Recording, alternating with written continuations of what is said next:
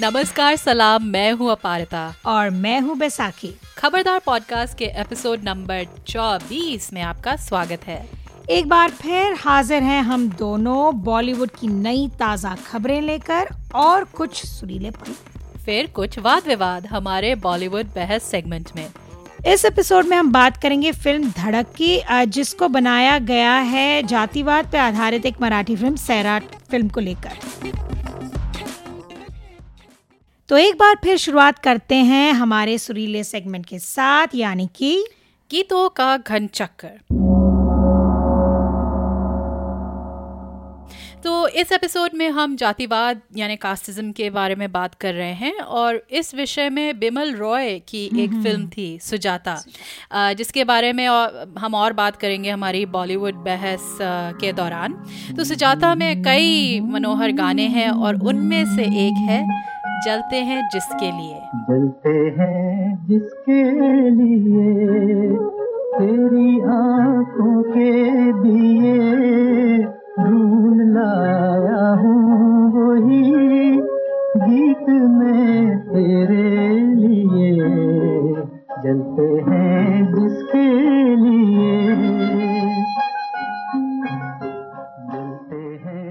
S D Burman का संगीत और तलत महमूद की आवाज़ मेरे ख्याल से ये तो एवरग्रीन सा गाना है। और कितना परफेक्ट बैठता है सुनील दत्त पे he looks very dreamy in this song और नूतन की वो मतलब थरथराते हुए होंठ और फेस इज़ सो स्वीट तो मेरे भी एक्चुअली दो पसंदीदा दो पसंदीदा गाने सुजाता के।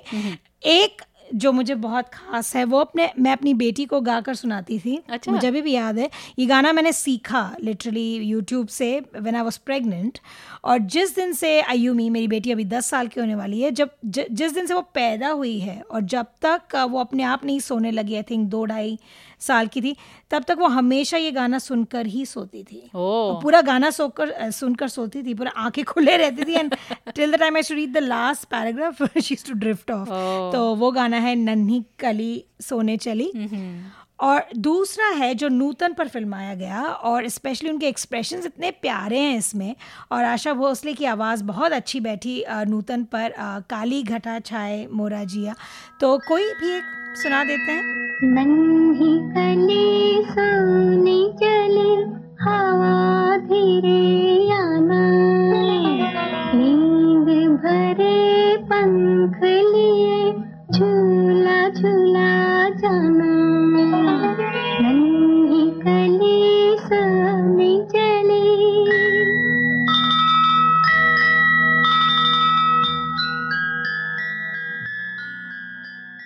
और अब पेश है हमारा अगला सेगमेंट फिल्मी खबरें।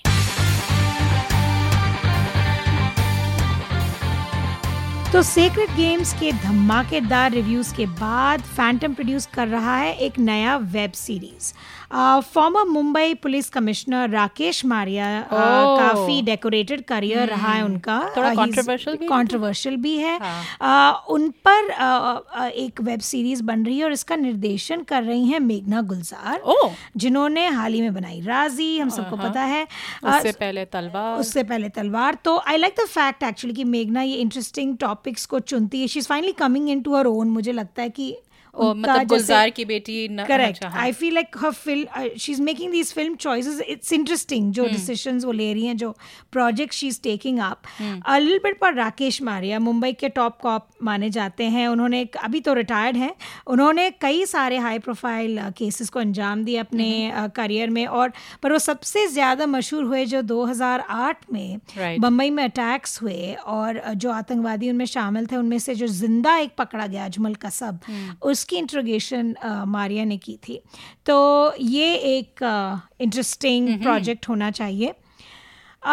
फिर सोनाली बोस जिन्होंने डायरेक्ट की थी मार्गरीटा विद अ स्ट्रॉ बना रही हैं द स्काई इज़ पिंक ओ अच्छा इसका हाल ही में मैंने कुछ देखा था सोशल मीडिया पर Priyanka Chopra recently Instagram date पूरा अच्छा। की shoot first day of shoot तो uh, कहानी है आयशा चौधरी की जो एक मोटिवेशनल स्पीकर थी और uh, उनकी बड़ी कम कम उम्र में डेथ uh, हो गई वो। तो अ, उनका किरदार निभा रही है जायरा वासिम ओके जो दंगल में she plays the younger Geeta Phogat और उसके पेरेंट्स का रोल कर रहे हैं प्रियंका चोपड़ा और Farhan Akhtar. We were saying recently uh, हमारे एक हाँ। एपिसोड में कि Priyanka Chopra walked out of Bharat Salman Khan star Bharat and then suddenly उसके दो दिन बाद ही वो खबर निकली कि she is starting her first day of shoot with Sonali Bose तो ये मुझे का, काफ़ी इंटरेस्टिंग लगा। तो well she is choosing if अगर कारण ये है कि she is choosing quality projects and saying no to a big Salman Khan film well kudos to her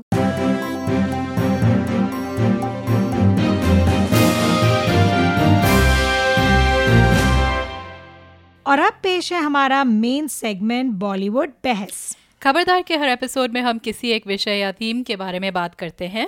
और इस बार हम बात कर रहे हैं फ़िल्म धड़क की। शशांक खैतान के द्वारा निर्देशित फ़िल्म धड़क में स्टार्स या हमें कहना चाहिए फ़ेमस स्टार्स के बच्चों की जोड़ी है जानवी कपूर और ईशान खट्टर। मैं थारे लिए एक दिन बहुत बड़ी कोठी बनाऊँगा।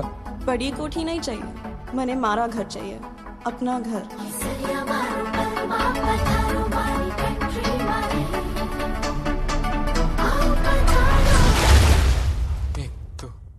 जानवी सब जानते हैं श्रीदेवी और बोनी कपूर की बड़ी बेटी हैं। ईशान खट्टर शाहिद कपूर के स्टेप ब्रदर हैं उनकी माँ नीलिमा अजीम है।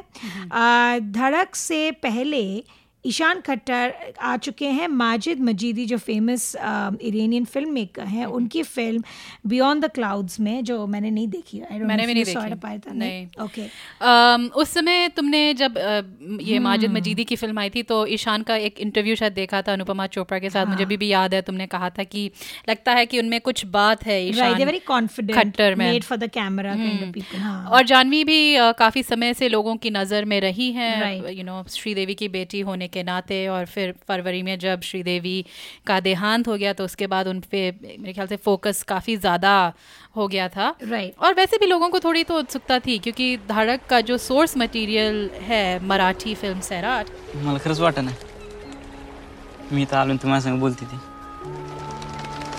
त्यात खरं नाही वाटतं काय झालं? मी खरंच आली. लोगों ने उसको काफ़ी सराहा है। Yes. है तो और फिर खबर फिर जब आई कि करण जौहर की धर्मा प्रोडक्शन सराट को रीमेक करेगी और जानवी और ईशान के साथ और एक मशहूर अभिनेत्री की बेटी के लिए तो this is like the perfect launch pad तो ऑब्वियसली देखना था कि कैसे बॉलीवुड एक घिसे पिटे फॉर्मूला को एक नया एंगल देती है। चाहे आप उसे एक रोमियो जूलियट जूलियट वाली कहानी कह लें या फिर अमीर खानदान की लड़की और गरीब खानदान के लड़के जो बॉलीवुड स्टेपल हुआ करता था एटीज़ में या नाइन्टीज़ में वैसे टाइप की लव स्टोरी होगी। हाँ ये हम अंदाज़ा कर रहे थे मतलब कहानी तो खैर जब हमने फिर देखा लगभग सैराट जैसी ही हूबहू है अ, लेकिन महाराष्ट्र की जगह लोकेशन जो है वो राजस्थान शिफ्ट हो गई जहाँ मधुकर को प्यार हो जाता है पार्थवी से और मधुकर मधु- हैं ईशान खट्टर। पार्थवी हैं। जानवी कपूर। और मधु मधुकर मधु एक नीची जात के लड़के हैं पार्थवी ऊँची जात की लड़की हैं कौन सी जाति है ये पता नहीं है दोनों लेकिन फिर भी दोनों लड़ पड़ते हैं अपने अपने परिवार से और भाग जाते हैं अपनी दुनिया बसाने। लेकिन क्या वो जातिवाद से भाग पाएँगे? तो ये बेसिक कहानी तो ये है। तो अ, कि तुम्हारे फ़र्स्ट रिएक्शंस बहुत अंडरवेलमिंग फ़िल्म थी। मैंने कितना कुछ वेल मैं एक्सपेक्ट कर रही थी शशांक खेतान्स मेड हमटी शर्मा की तो बद्रीनाथ तो well was not a very great movie पर Humpty Sharma was like a fresh movie हाँ, राइट तो। हैड सम एक्सपेक्टेशंस बट जिससे एक्सपेक्टेशंस रहे तो एक धमाकेदार फ़िल्म बनाते हैं उसके सेकंड और third film are usually disappointments मैंने ज़्यादातर देखा है जो धर्मा स्पेशली स्टेबल से निकलते हैं। हम्म। अच्छा, तो मेरे कई सारे रिएक्शंस थे पर मैं दो ही रिएक्शंस दूँगी। पहला ये फ़िल्म मुझे केयरफुली जो हमने अभी- कहा कि केयरफुली डिजाइंड बॉलीवुड में जो लॉन्च व्हीकल होता है one of the best launch vehicles was for if the launches of all launches is Hrithik Roshan इनका होना प्यार है राइट ओह, उसका तो पूरा और तब मैं कॉलेज में थी। केस बन गया था वो तो। और मुझे उतनी समझ भी नहीं थी आई थिंक फ़िल्म की बट आई कुड सी कि this is like a resume for Hrithik Roshan and what a resume that was right like thankfully वो अच्छे एक्टर भी थे हैं भी. Well that that is a whole episode पर so मेरे को ये more of a business decision like you know launch vehicle जहाँ दोनों अम, भाग रहे हैं कोलकाता में परेशान है वहाँ भी अ, एक स्टोरी लाइन में जहाँ वो भाग रहे हैं उनके पीछे सब लोग पड़े हैं लाइक जानवी के बाल और मेकअप बिल्कुल ऑन पॉइंट है। It's a Dharma thing launch vehicle में कई फॉर्मूले होते हैं हम सबको पता है। लीड स्टार्स की खूबियों को उभारना उनके लुक्स को हाईलाइट करना डांसिंग स्किल्स हाईलाइट करना स्टोरी में सारे एलिमेंट्स भरना रोमांस कॉन्फ्लिक्ट रोना धोना सब दिखाया है पर एक हद में रहकर इतना नहीं दिखा you can not show stark reality Dharma movies में right specially when it is a launch vehicle for for the star kids बस वो मतलब पंखा नहीं था करेक्ट मतलब। वो एक नहीं है। एक स्लोमो शॉट में Janhvi's hair is hair flying has to be there in Dharma people will be fired if that shot is not there तो ग्लैमर और ग्लॉस की बली नहीं चढ़ सकती यू नो चाहे स्टोरी की माँ बहन हो रही हो। सॉरी लास्ट एपिसोड से सीक्रेट गेम्स का जो हैंगओवर है वो नहीं उतरा है अभी। तो लिटरली वही होता है। सो स्टोरी की बलि चढ़ जाती है। But the actors have to keep looking good right तो फिर दूसरा सैराट का जो पॉइंट था hmm. जो मूल पॉइंट था अ, वहाँ बिल्कुल यहाँ बिल्कुल अलग था राइट जहाँ सैराट में जातिवाद मुद्दा था। यहाँ ज़्यादा द स्टोरी वेंट टूवर्ड्स की star cross lovers Juliet, correct तो नागराज मंजुले और इसमें हम और भी बात करेंगे इस एपिसोड में। उनके जो तुम भी काफ़ी हमने ऑफ़ कैमरा ऑफ़ जो हम दोनों ने भी इस बारे में खूब डिस्कस किया है कि उन्होंने अपने लाइफ के एक्सपीरियंसेस से वो एक दलित कम्युनिटी को बिलोंग करते हैं। तो नागराज मंजुले ने बड़ी स्किलफुली एक तो गंभीर विषय को भी इतना ग्रिपिंग बना दिया था। अ, और it was such a commercial film मुझे मैं जब सैराट देख रही थी it was actually an entertaining film till all that madness happened still it was like a proper pot boiler but वो सेंसिटिविटी भी थी राइट और फ़िल्म जब स्पेशली जब खत्म हुई यू कुड फील कि कुछ हिल गया है राइट मैं तो काफ़ी परेशान थी कुछ टाइम के लिए। और ऐसा नहीं है कि हमने ऐसी ट्रैजिक एंडिंग वाली फ़िल्में बॉलीवुड में नहीं देखी। एक दूसरे के लिए ये वो जहाँ पे लवर्स जो भी है मर जाते हैं कयामत से कयामत तक। पर जो एक डेथ ऑफ़ इनोसेंस दिखाया राइट और एक जो सीन है जो उनका बच्चा होता है उनके खून में थोड़ा लतपत तो नहीं पर खून में उसके पदचिन्ह, Correct. तो वो बस एक सीन ने झंझोड़ दिया मुझे बिल्कुल। और क्या बोलूँ वो लास्ट पॉइंट एक्टिंग डिपार्टमेंट में भी आई थिंक कोई मुकाबला नहीं था. And this was an even एकदम जस्टिफाइड कंपैरिजन है। बिकॉज़ बिकॉज़ ये रीमेक है. रिंक नहीं because also Rinku Rajguru and Parshya जो प्ले करते हैं they are rank newcomers हाँ बिल्कुल. उनको fresh, कोई एक्सपीरियंस नहीं है. जानवी मतलब ये भी नहीं है कि उनका कोई कनेक्शन नहीं कनेक्शन नहीं है. Uh, जानवी निशान Ishaan have had the privilege and the resources की डांस ट्रेनिंग ये ट्रेनिंग एक्टिंग घर में घर में लोग आते जाते रहते हैं आप सेट्स में जाते हैं आपको कुछ तो मतलब तो आर्ची का character specially right Rinku Rajguru ने जैसे उसे निभाया उसका तो कोई तोड़ नहीं है। नहीं। जानवी में I will I may be part of me as a film fan as a Sridevi fan is well थोड़ा ड्रामेटिक हो जाएगा I am protective about I am not but it there is a sort of she कई सारे उनके dialogue delivery हाँ। is like her mother. Uh, and there is a connection तो पर उसके अलावा भी मुझे वो पोटेंशियल दिखता है कि वो अच्छी स्क्रिप्ट और डायरेक्टर से उनका परफॉर्मेंस अच्छा हो सकता है। If she doesn't fall into the trappings of being a Dharma star right तो her next few choices will be very important तो ईशान खट्टर मुझे नेचुरल लगे काफ़ी। अ, थोड़ी सी शाहिद वाली उनमें अदा है जो फिल्मी पना जो है। विच वो जो सीन है कैसे बताएँ जो गाते वो हाथ को जो ऐसे करते हैं last it's a very natural thing that he does पर तुम्हें नहीं लगा कुछ सीन्स में वो मम्बल कर रहे हैं? ये dialogue delivery is a big problem. With all Dharma kids Varun Dhawan was also like this when वो पहले आए थे। Was क्या? अभी भी है? वो ठीक से बोल नहीं हम लाइक मुँह खोलो यार। मतलब क्या दबाया हुआ मुँह में?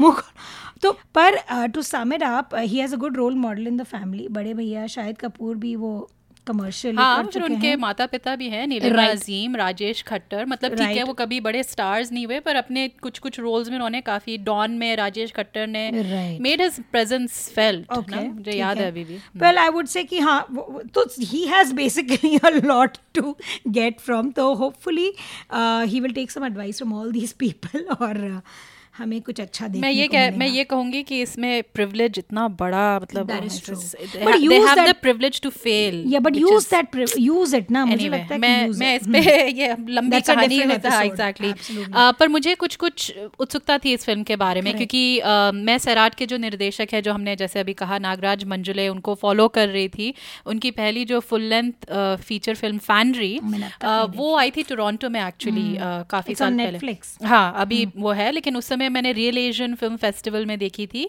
उसे यहाँ एक अवार्ड भी मिला था।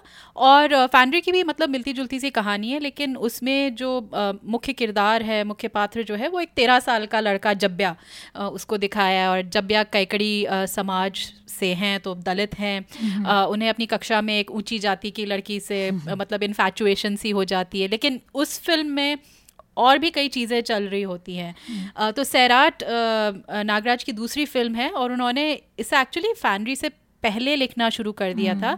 लेकिन सैराट को लिखते लिखते वो थोड़ा बोर से हो गए थे और फैनरी पहले बनी। लोगों को फैनरी अच्छी लगी लेकिन उन्हों काफ़ी लोगों का ये क्रिटिसिज्म था आई थिंक वो स्पेशली ये हिंदी फ़िल्म हैंग ओवर की इसमें गाने नहीं हैं गाने है नहीं। थोड़ा सीरियस है फ़िल्म तो कई इंटरव्यूज़ में नागराज ने बताया कि उन्होंने सोचा कि चलो एक वो कमर्शियल स्टाइल फ़िल्म में बनाते हैं लेकिन अपनी कहानी बताएँगे तो जातिवाद के बारे में क्योंकि ये खुद जैसे हमने कहा एक दलित हैं तो वो जो उनका अनुभव रहा है। उसके बाद इन सब के बाद मैंने धड़क का ट्रेलर देखा बहुत तब समय आइडिया में मिल गया। और शुरू से मैं तो ट्रेलर से ही अंडरवेल्म थी। मुझे एक तो कुछ खास फीलिंग्स नहीं आई ट्रेलर को देख के वही जो मतलब जो तुम कह रही हो ग्लॉसी एक लुक था। मुझे लग रहा था कि लगता है बॉलीवुड अपने रंग में बनाते हुए इस फ़िल्म की एकदम धुलाई कर देगा और मेरा अंदाज़ा एकदम ठीक निकला। तो तो थोड़ा और इसको डिस्कस करते हैं आगे जाके। क्योंकि देखिए आजकल स्पेशली लेकिन पहले से ही जातिवाद जो है हमारे समाज में एक बहुत ही अहम मतलब हिस्सा है। अ, मैं खुद एक ब्राह्मण परिवार से हूँ और मैंने अपने ही परिवार में काफ़ी भेदभाव देखा है। चाहे हम यू नो ऊपर से बड़ी प्रगतिशील बनना चाहते हैं अ, लेकिन जैसे कई बार हमारे बोलने चालने भाषा जो हम गाली गलोच जैसे करते हैं या फिर अ, अ, और आदतें हो जाती हैं जैसे छूत की जो प्रथा है अभी भी काफ़ी आज भी मतलब, exist करती है। एग्जिस्ट मेरे फैमिली में चलती है तो अ, वो एक से जो अलग प्लेट होती है ना घरों में कई बार आप हाँ। देखेंगे अम, ये जो सब अनुभव हमको फैंड्री और सैराट में दिखते हैं चाहे वो बोले ना कि यू नो कि मैं इस कास्ट से हूँ। सैराट में आपको पता है कि जो पारशा का जो किरदार है वो एक दलित है उनका जो परिवार है वो मछुआरे हैं। सैराट में एक रियलिटी को दर्शाया गया है जो नागराज ने अपनी ही अनुभवों से लिया है। और ये जो सारे अनुभव हैं ये धड़क से एकदम गायब है। करेक्ट उसमें जाति की जगह मेरे ख्याल से जैसे तुमने कहा कि वो जो टिपिकल हमारे जो बॉलीवुड होता है क्लास का ज़्यादा एहसास हो रहा था। अम, और जो सैराट मतलब कमर्शियल फ़िल्म थी कमर्शियली काफ़ी सक्सेसफुल हुई थी।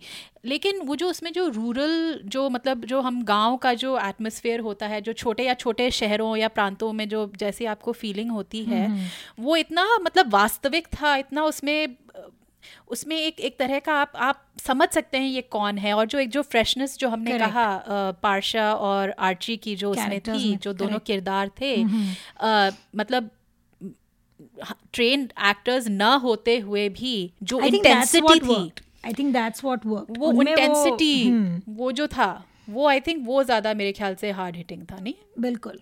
और धड़क से पहले भी लाइक अन्य कई मूवीज़ ने भी जातिवाद को दिखाया राइट तो इस पे थोड़ा बात करते हैं।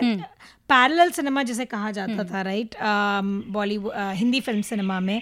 तो उसमें तो श्याम बेनेगल की अंकुर बहुत मशहूर है। नाम क्या है तेरा? लक्ष्मी। चाय बना ला। मेरे हाथ की चाय पियेंगे आप? क्या बात है? हम लोग कुमार हैं सरकार। मैं जात वात नहीं मानता। जा चाय बना ला। तेरा मरद क्यों आया है? वो सरकार मैं लेको आई। सरकार से काम मांग लियो बोल के। पाप बेचारा बेकार है सरकार। पहले कुमार का काम करता था, बहुत अच्छे बर्तना बनाता था। आ, तो 1977 में आई शाम बेनेगल की अंकुर जिसमें शबाना आजमी एक लोअर कास्ट आ, महिला हैं आ, जो कि शादीशुदा है उसका रोल अदा करती हैं और अपने एम्प्लॉयर जो आ, अन- जो मालिक और नौक मालिक कहते हैं प्लेड बाय अनंत नाग उनसे वो प्रेग्नेंट हो जाती हैं दे हैव एन अफेयर तो इस फ़िल्म में भारतीय सोसाइटी में जो इम्बैलेंस है बिटवीन द रिच और पुअर मालिक और नौकर का जो इक्वेशन है जो हम इंटरेस्टिंगली लव स्टोरीज में भी ब्रीफली हमने देखा अच्छा, हाँ, हाँ, जो जोया अख्तर की जो जोया अख्तर की कहानी थी where the employer has has an affair with his maid और कैसे वो पावर इम्बैलेंस होता है। तो अंकुर तो बहुत ही रियलिस्टिक और स्टार्क मूवी थी राइट वो एकदम ही इन अ डिफरेंट जोन थी। Uh, उसमें जो वैशीपन को दिखाया गया राइट इन टू और थ्री ऑफ़ दीज सीन्स वो काफ़ी पेनफुल था तुमने भी शायद हाँ। स्कूल डेज़ में देखी होगी वो समय दूरदर्शन तब आते थे हाँ। करेक्ट तब शाम बेनेगल की फिल्म्स बहुत आती थी दूरदर्शन हाँ। We were fed a dose of reality very early on I think in our childhood तो जो अच्छी बात है हाँ और To see such class films. Exactly और पता है इसका क्या रिज़ल्ट हुआ तब मुझे याद है हम वो सारे कजन्स बैठ के देखते थे। हम्म। और ये हमें खटकता था जैसे हमारे रिलेटिव्स मामिया मासिया जैसे नौकरों से बात करती हम्म। थी। क्योंकि हमारा उतना रेफरेंस उतना तो हम डीपली सुपर हम देख रहे थे कि हमारे सामने क्या हो रहा है। So it was an interesting time to see those films I think that's the right age ग्यारह बारह तेरह साल की उम्र में वो थोड़े हम शायद उससे भी छोटे थे। तो एनीवेज अंकुर में एक सीन मुझे याद है जो शबाना आजमी का जो हस्बैंड है he is deaf and mute तो उसको विप किया जाता है। बड़ी बेरह बेरहमी से मारा जाता अ, मारा जाता है क्योंकि जो अनंत नाग का character he feels suddenly panics उसको देख के उसको लगता है कि उसको हमारे अफेयर के बारे में पता चल गया। तो अंकुर में रियलिस्टिक सिचुएशन को दर्शाया गया है। नो फ्रिल्स रूरल एरिया में जहाँ ये समस्या ज़्यादा दिखाई देती भी है उस एंगल को दिखाया गया है। तो ये पैरल सिनेमा के दायरे में आता है जो कि मेन स्ट्रीम नहीं है। कलाकार और एक्टर्स और डायरेक्टर दो, दोनों पैरल सिनेमा के मास्टर्स माने जाते थे राइट तो आ, तो उसी वेन में आ, तुमने शायद प्रकाश झा की तुमने दामुल। दामुल देखी होगी। आ, उसका काफ़ी हार्ड हिटिंग सब्जेक्ट था। उसमें थे जो बंधुआ मजदूर हैं बॉन्डेड लेबरर्स राइट तो उनका जो शोषण होता है कि मरते दम तक उन्हें अपने एम्प्लॉयज़ के साथ ही रहना पड़ता है जो कि स्लेवरी के ही बराबर है मैं कहूँगी। तो तो बराबर क्या स्लेवरी है? है एग्जैक्टली exactly. और तुमने पता नहीं हाल ही में अभी पढ़ा कि नहीं टोरंटो में खूब बात हुई इस बा- एक सोशल मीडिया इन्फ्लुएंसर की बड़ी आलोचना हुई। अच्छा हाँ वो कुवैत में हाँ कुवैत हाँ। की जो एक इंस्टाग्राम ब्यूटी ब्लॉगर है संदोस अलकतान I hope that's how she pronounces name उन्होंने अपने सोशल मीडिया में लिखा कि जो हाउस होल्ड और डोमेस्टिक मतलब this is the height of I don't know even ignorance भी नहीं है it is just weird humanity है, इन ह्यूमैनिटी इनह्यूमैनिटी है क्रूअल्टी है एग्जैक्टली तो उनका कहना था उन्होंने बड़ा एक रैंट किया सोशल मीडिया पे कि घर के जो कामकाज वाले लोग हैं नौकर हैं से जो आते हैं। ज़्यादातर कुवैत में फिलीपीन से आते हैं। एक कफाला सिस्टम होता है अ, होता है कुवैत में जिसके दरमियान आप अपने डोमेस्टिक हेल्प का पासपोर्ट अपने पास रख सकते हैं राइट? तो फिर कुवैत और फिलीपींस के गवर्नमेंट में खूब गहमा गहमी हुई और जिससे कुवैत के इसने स्पेसिफिकली फॉर फिलिपिनो वर्कर्स उन्होंने लॉ को ऑल्टर किया। इसको निकाला इस कफाला सिस्टम को। तो बेसिकली शी सेड कि नौकर कल भाग जाएँगे तो हम क्या करेंगे? हमें रिफंड कौन देगा? तो we have to keep their passport से अस उनको बड़ी वो मिली क्रिटिसिज्म मिली। तो मेरा पॉइंट था कि वो दामुल में जो बात हुई इस बारे में, उस हिसाब से आज भी वो सब्जेक्ट रेलेवेंट है। मम्म। अगर हम मेन स्ट्रीम हिंदी सिनेमा में भी देखें तो हम जैसे अछूत कन्या के बारे में बात कर सकते हैं जो उन्नीस सौ सैंतीस मैंने भी नहीं देखी है पर मतलब ये पता है कि ये बनी थी हाँ। हाँ 930 1937 में देविका रानी अशोक कुमार अशोक कुमार हाँ star, बिल्कुल। right? तो उस समय के लिए काफ़ी मतलब हाँ प्रोग्रेसिव। या फिर सुजाता की बात अगर हम करें जो जिसके हमने गाने बजाए थे बिमल रॉय की फ़िल्म जो उन्नीस सौ उनसठ में बनी थी और 1960 में एक्चुअली कैन में अच्छा, दिखाई गई इन कंपटीशन इन फ़िल्मों में बड़ी ही सरलता लेकिन लेयर तरीके से जातिवाद को दिखाया है। तो सुजाता की जो कहानी है उसमें नूतन एक अछूत का किरदार अदा करती हैं। उनका जन्म एक अछूत जाति में होता है लेकिन उनके माता पिता की मृत्यु हो जाती है जब वो एक, एक शिशु हैं। हाँ। तो एक ब्राह्मण परिवार उस बच्ची को कुछ देर के लिए अपना लेता है कि अच्छा ठीक है इसके लिए जब तक परिवार नहीं मिल जाता तो हाँ। तो बेसिकली हम्म। लेकिन परिस्थितियों की वजह से वो उसी परिवार में बड़ी होती हैं लेकिन उसका कभी हिस्सा नहीं बन पाती हैं। उसकी माँ हमेशा उसकी जो नीची जाति है उसकी याद रखती हैं। और फिर एक दिन एक ब्राह्मण लड़के अधीर जो सुनील दत्त हैं उनसे प्यार हो जाता है। तो ये मतलब बेसिक कहानी तो ये है आ, लेकिन उसमें काफ़ी मतलब जो छोटी छोटी चीज़ें जैसे आ, जो पिता होते हैं तपन बोस प्ले। करते हैं वो नाम रखते हैं उस बच्ची का सुजाता, सुजाता। मतलब अच्छी जात अच्छा का रहा है तो वो हाँ, हाँ तो उसकी माँ उसमें आ, मतलब बड़े उससे कहती है कि अच्छा इसका नाम सुजाता आप रखोगी उसमें कई ऐसी लेयर्स भी हैं फिर कई लेकिन अच्छी बातें भी हैं क्योंकि उसमें जो उनकी बहन का रोल जो प्ले करती हैं रमा शशिकला उनमें दिखाते हैं कि सुजाता नूतन और शशिकला सुजाता और रमा में बड़ा गहरा सा प्यार है हम्म। और फिर खैर थोड़ा सा मेलोड्रामा होता है उसके अंत में एक ब्लड ट्रांसफ्यूजन की ज़रूरत पड़ जाती है तो खाली सुजाता होती है जिसका मतलब जो माँ होती है वो गिर जाती है उनको खून की ज़रूरत होती है और बड़ा ड्रामेटिक था बिल्कुल खून को ही मिला दो। And I we get the symbol I know dramatic definitely वो थोड़ा मेलोड्रामा तो था लेकिन फिर भी उसके बावजूद सुजाता की कई चीज़ें हैं जाति के ऊपर जो हमें धड़क में नहीं दिखती है। और इस उस टाइम के लिए हाँ सिक्सटीज़ के लिए आप सोचें।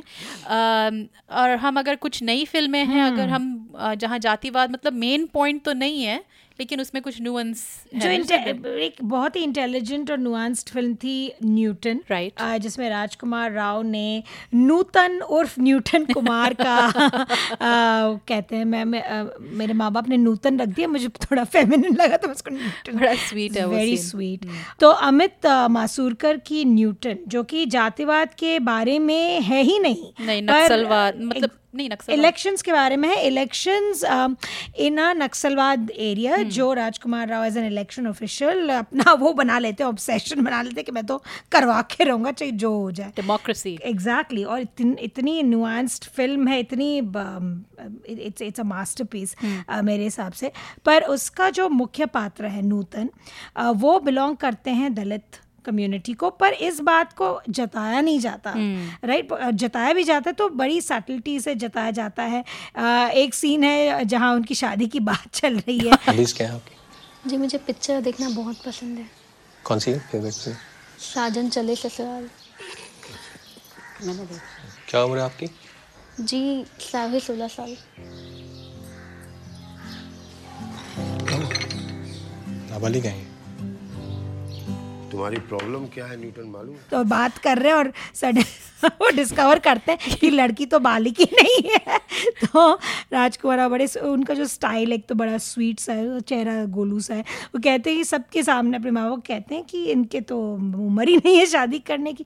तो पिताजी कहते हैं कि अरे फिर से ऐसी ब्राह्मण ठाकुर लड़की नहीं मिलेगी ये मैंने मिस कर दिया था एक्चुअली करेक्ट ये है इस पे बाय द वे नेटफ्लिक्स पे या अमेजोन एक में है दोनों में से किसी एक में हम्म। फिर एक बाबा साहेब अंबेडकर की एक फ़ोटो भी लगी रहती है हाँ. उनके रूम में तो उससे थोड़ा बहुत पता चलता है कि आ, वो शायद अपर कास्ट को बिलोंग नहीं करते बिकॉज़ हम्म। उनके कास्ट के बारे में कोई चर्चा नहीं हुई है हम्म। पूरे मूवी में तो मुझे क्यों अच्छी लगी ये बात क्योंकि लीड मैन एक strong lead man strong protagonist को दिखाया गया और द हिज कास्ट या जो भी उनकी जात या जो भी थी it was not a talking point नहीं था मूवी का। It was just a natural organic जो भी था कुछ स्टोरी और थी but the leading man was from a Dalit community right तो वो मुझे शायद वो पर मैंने ये भी सोचा कि should have should Amit Amit Masurkar have made it a point to show him as a Dalit क्या क्या एक मिस्ड अपॉर्चुनिटी थी कि एक दलित लीडिंग मैन को उन्होंने मेरे ख्याल से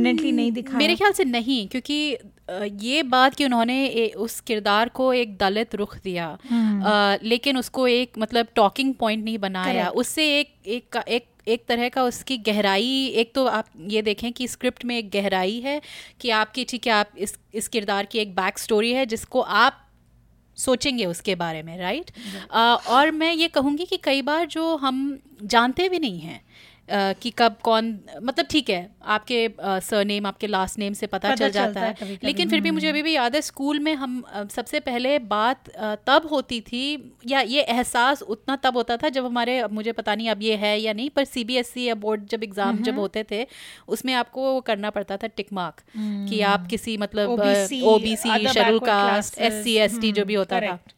और उन दिनों मतलब तो यही मैं जो वो टेंथ इलेवेंथ ऐसे तब की तब हम उस समय ऐसे मतलब कभी कभी मज़ाक मज़ाक में कहते थे लेकिन अब मैं सोचती हूँ उन चीज़ों के बारे में राइट ये S C S T caste या इस, इसके बारे में कई काफ़ी जोक्स इस वगैरह इस विषय पर भी बनी थी आरक्षण अच्छा, हाँ. आ, प्रकाश झा ने बनाई थी जिन्होंने दामुल बनाई थी। हम्म। आ, उसमें चर्चा हुई है जिस बहुत स्पेसिफिक फ़िल्म है अबाउट रिजर्वेशन जो होती है backward classes and other backward classes schedule caste schedule tribes के लिए एजुकेशन सिस्टम में इंडिया में प्लस कुछ गवर्नमेंट जॉब्स भी आर रिज़र्व रिज़र्व कैटेगरी में होते हैं। उसको लेके बड़ा वो अच्छा डिबेट था। आ, फ़िल्म कई लोग I think it was a moderate commercial success मैं ये आरक्षण। आरक्षण। ये सैफ अली खान है अमिताभ बच्चन है और दीपिका पादुकोण है। उनका बहुत छोटा रोल है ओ राइट राइट राइट मुझे याद है। अच्छा। Right. बहुत पुरानी नहीं है। बहुत पुरानी तो नहीं है पर मुझे इसलिए अच्छा लगा कि एक तो this is as mainstream as it could get I think in terms of actors at least Prakash Jha भी मेन स्ट्रीम थोड़ा और बाद में बने मुझे लगता है विद गंगा जल और कौन सी थी उनकी राजनीति राइट जहाँ उनके कुछ ना कुछ कैरेक्टर्स वो हमेशा कास्ट के साथ वो चर्चा ज़रूर करते हैं अपनी मूवीज़ में। He is always kept the dialogue alive पर Aarakshan was a very unique movie कि कभी किसी ने इतने गहराई में एजुकेशन सिस्टम और इसको लेके किसी ने बनाई नहीं थी तो उसमें थोड़ा मुझे होप दिखा कि मेन स्ट्रीम मूवीज़ में they are attempting to make something that will not guarantee एकदम थंडरिंग रिस्पॉन्स शायद बॉक्स ऑफ़िस पे। और या तो उस हिसाब से मेरे ख्याल से फिर ये डिसअपॉइंटमेंट और भी ज़्यादा रही है धड़क को लेके क्योंकि this could have been a good platform young stars को लेके if you can make a movie एक अटेम्प्ट शायद किया जा सकता था to connect with a younger generation about these issues right हाँ लेकिन मैं ये बिकॉज़ अगेन जो एक जो बॉलीवुड में मैं वो हमारे अंग्रेज़ी में एक जो हो गया है ना रीड द रूम तो मैं बॉलीवुड या हिंदी सिनेमा से कहूँगी कि प्लीज़ रीड द कंट्री क्योंकि जो देखिए क्या हो रहा है हाँ। बिल्कुल हमारे देश में क्या हो रहा है आजकल जातिवाद की वजह से लोगों की लाइक जान जा रही है लिंचिंग की हम बात कर रहे हैं Right. जो ऑनर किलिंग कई बार होता है यू नो लड़का लड़की जब दो uh, मतलब इंटरकास्ट जब मैरिज वगैरह हो जाती है और आजकल जब ये कट्टरपंथी एक तरह से बढ़ गई है Right. uh, लोगों को मतलब मैं आई विल से छूट मिल गई है उनको right. कि अपनी ये जो घृणा जो उनके ऊपर जो डीप सीटेड जो काफ़ी अंदर अभी तक हम बड़े पोलाइटली वही मैं कह रही हूँ ना जो हम अपने आप को प्रगतिशील दिखाते हैं तो हम इन चीज़ों में बात नहीं करते आजकल तो खुल्लम खुल्ला मतलब mm. लोग अपने ऐसे भयानक रूप को ऐसे दिखा रहे हैं तो mm. ऐसे माहौल में सैराट को इस तरह से वाइट वॉश करना और फिर ऐसे जताना कि जी ये सैराट है ही नहीं क्योंकि जो मैं शशांक खेतान अ, का इंटरव्यू पढ़ रही थी तो उन्होंने कहा कि अ, म- मैं सैराट नहीं बना रहा। लाइक आई मीन ये उसकी अडाप्टेशन है ये रीमेक नहीं है मैंने इसको अपनी तरफ़ से बनाया है। It- the film was inspired. मतलब- that was a foolish statement. to frame. By frame जब उसकी कॉपी है एक तरह से अम, मैं कहूँगी ये बॉलीवुड का अपने में एक अहंकार है और क्या कह सकते हैं इसको कि आप मतलब एनीवे तो आते हैं हम सीन्स पे अम, मैं इसमें ये कहूँगी कि धड़क के मुझे कुछ सीन्स मुझे भी नहीं अच्छे लगे पूरी मूवी में मैं सोच we can skip सोच- this सोचती रही कि section. कौन सा skip- नहीं हाँ। लेकिन मैं ये कहूँगी कि सैराट में जो आर्ची के जो सीन्स है. अर्चना के वो motor scene that she was in. वो पहले जो मोटरसाइकिल पे आती है फिर उसके बाद ट्रैक्टर पे आती है मेरे लिए मुझे पता है तुम तुम तो एक तरह का प्रोटेक्टिवनेस तुम कह रही हो I know, but I understand जो तुम कह रही कि कुछ वो श्रीदेवी की झलक है but I लेकिन also just- feel are actors are actors. You know, वो बस डायरेक्टर की हाथ की कठपुतलियाँ हैं you know at the end of the day it's their first film right the directors ऐसे अगर राइटर्स वाहियात लाइन देंगे हीरोइन को। पप्पी चाहिए। पप्पी? मतलब कुत्ते का छोटा बच्चा? ये आजकल कोई ब, ब, कोई बच्चा भी ऐसा joke it's such a dumb joke you know तो lines it's so many elements right it was not interesting lines नहीं थे उसमें। डायलॉग में ही कुछ वो कर देते कॉमेडी में ही कुछ वो कर देते। कॉमेडी को भी उन्होंने उनको फिर वो एकदम लोअर लोअर बेस पे कर दिया ना। उन्होंने जो दो दोस्त थे सैराट में जब आप देखे देखें वो हाँ। जो दो दोस्त उसमें आशा के जो दो दोस्त हैं उसके जो एक तो जो बॉन्ड होता है हम्म। Correct. आप सैरा सॉरी आप धड़क में उसको एक एक को आपने। हम्म। ड्वार्फ बना दिया है मतलब अब ये Why do you need such props? मुझे समझ में नहीं आता ये Yeah. anyway. बहुत बचकाना था that was more disappointing for me क्योंकि हमें देख लॉन्च वही the movie is doing well right people have liked it maybe it's the excitement of seeing new faces लोगों को हमेशा अच्छा लगता है but I feel like they they were not given a good deal दोनों को ऐसा मुझे लगता है well, तो मैं मेरे फाइनल थॉट्स इसके बारे में ये होंगे क्योंकि बाप रे इसके बारे में मैं और नहीं सोच सकती। कि फिर से संजू के बाद मुझे ये समझ में नहीं आया कि इस फ़िल्म को बनाया क्यों गया। क्या करण जौहर बोर हो गए हैं अपनी चमक धमक वाली दुनिया से? उनको क्या मतलब एक सीरियस प्रोड्यूसर बनना है? अ, किसी ने शशांक खेतान के स्क्रिप्ट को नहीं देखा क्या? मतलब उनको कहा उन, उन्होंने कहा है कि उन्होंने राजस्थान और कोलकाता में जो अपनी उनकी परवरिश हुई है उससे. इंस्पायर होके फ़िल्म को अच्छा ये नहीं पता अडाप्ट किया हाँ. क्योंकि वो राजस्थानी मारवाड़ी हैं। तो उन्होंने सैराट की तुलना एक दूजे के लिए या क्यूएस की कयामत से कयामत तक जैसी फ़िल्मों से भी किया है जिससे साफ़ पता चलता है कि उन्हें कास्ट और क्लास में शायद अंतर समझ में नहीं आया। और शायद ये उनके खुद मेरे ख्याल से या तो उनकी प्रिवलेज है या फिर मेरे ख्याल से उनके मतलब ब्लाइंडर्स हैं। देखना ही नहीं है। आपको हम्म। देखना ही नहीं है कि आपके सामने क्या है। अ, तो बॉलीवुड में जो पक्षपात है वो पहले आई थिंक खुद उन सो so, मेरे ख्याल से ये है बेसिकली कि अगर जैसे ये इसमें तो कोई दो राय नहीं है कि जो बॉलीवुड है वो मेनली अपर कास्ट हमारी ऊँची जाति के लोगों से भरा हुआ है। अगर उनको कास्ट पे एक मूवी बनानी है और एक अच्छी मूवी बनानी है तो ऐसे चाहे वो डायरेक्टर्स हैं चाहे स्क्रिप्ट राइटर्स हैं या जो भी हैं उनको सबसे पहले खुद में झांकना होगा अपने गिले गिलेबान में देखना होगा अ, कि हमारी क्या प्रिविलेजेस हैं हमारी क्या मतलब उनको जो उस जो घृणा होती है ना जो एक उसको मतलब फेस टू फेस देखना होगा तभी वो बना सकते हैं नहीं एक तो नहीं, film, correct, नहीं, नहीं कर सकते वो। तो अ, मेरे फाइनल थॉट्स ये हैं कि जातिवाद तो जैसे हमने कहा कि बहुत बड़ा मुद्दा है अभी भी इंडिया में और मेन स्ट्रीम बॉलीवुड में इस मुद्दे को उठाना और इस पर एक संवेदनशील फ़िल्म बनाना काफ़ी टाइम से ओवरड्यू है। ये सबको पता है।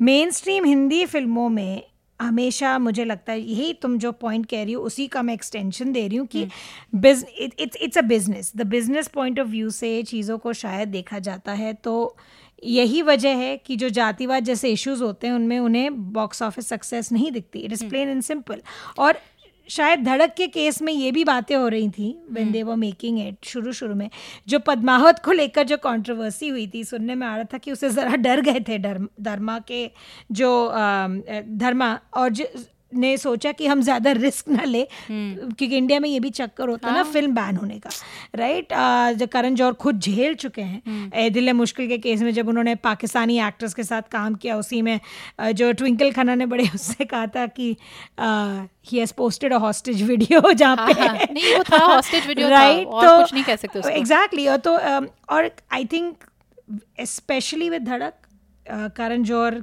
chance नहीं लेना चाह रहे थे क्योंकि वो अपने फ्रेंड्स के बच्चों को लॉन्च कर रहे थे और खासकर आई थिंक यही वजह थी to boil it boils down to the fact कि it was a business decision and well crafted launch vehicle था they didn't want to take a risk with this तो उनको सैराट नहीं बना के नहीं बनानी चाहिए कुछ और बनानी it should have. Just been an एक दूजे के लिए reboot Q S Q T को फिर से बना देते हो। क्यू एस क्यू टी कयामत से कयामत तक। और अब आ रही हमारे आखिरी सेगमेंट की आओ ट्विस्ट करें। इसमें आप किसी भी मूवी की एंडिंग या किसी महत्वपूर्ण प्लॉट पॉइंट को बदलने का सुझाव दे सकते हैं। आप अपने हर सुझाव हमें हमारे फेसबुक पेज के द्वारा भेज सकते हैं। अपने फ़ोन पर एक वॉइस मेमो भी बना के हमें भेज सकते हैं या ईमेल भी कर सकते हैं। और हम आपके कहानी के ट्विस्ट को इस पॉडकास्ट में प्रस्तुत करेंगे या आपके दूसरे सुझावों पे अमल करने की कोशिश करेंगे। देखते हैं आप कितने क्रिएटिव हो सकते हैं धड़क की एंडिंग को लेकर। पर आ, मुझे अगर इसको एंडिंग देना होता हाँ। क्या देना होता? वेल well, अब मेरा पॉइंट वही था। मूवी मत बना। हाँ और और बनानी है तो फिर then do a frame by frame copy right Sairat कितने लोगों ने देखी होगी?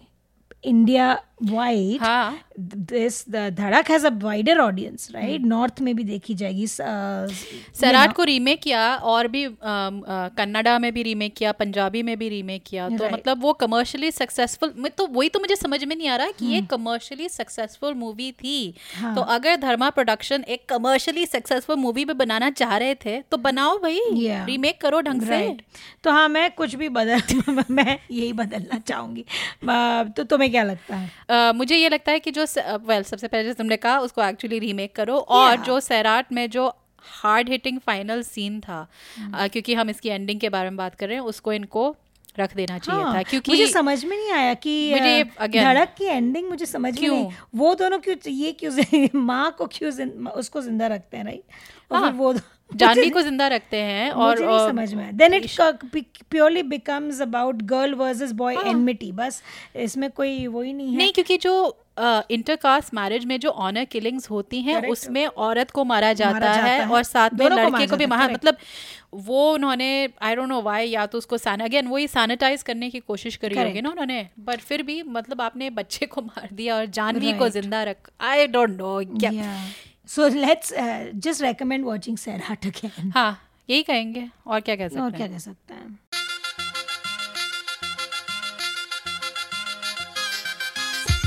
तो खबरदार पॉडकास्ट का चौबीसवा एपिसोड यहीं खत्म होता है। अगले एपिसोड में हम बात करेंगे फ़िल्म कारवां की। आकाश खुराना द्वारा निर्देशित इसमें है दुलकर सलमान इनकी बॉलीवुड डेब्यू है। इंट्रोड्यूसिंग वो मलयाली मलयालम फिल्म्स के वेटरन है almost but it's is Bollywood debut और हमारे चहीते इरफान खान। इस बीच अगर आपको हमसे गुफ्तगू करने का मन करे तो आप हमें हमारे website Khabardar podcast dot com या फेसबुक पेज से हमें संपर्क कर सकते हैं। जाने से पहले कुछ लोगों का शुक्रिया अदा करना है। हमें तकनीकी मदद दी राजेश तुगल ने। हमारा थीम म्यूज़िक प्रोड्यूस किया है प्रोफेसर क्लिक ने। और हमारा सबसे बड़ा थैंक यू आप सब सुनने वालों का और फ़िल्म फैंस का। जो धड़क जैसी फ़िल्म झेलते हैं। एप्पल एप्पल पॉडकास्ट या गूगल पॉडकास्ट या आप जैसे भी पॉडकास्ट सुनते हैं हमें सब्सक्राइब ज़रूर कीजिए और हमारे लिए एक रिव्यू भी लिख दीजिए। इससे हमारी बहुत मदद होगी। तो अगले एपिसोड तक हमें इजाज़त दीजिए और खबरदार रहिए।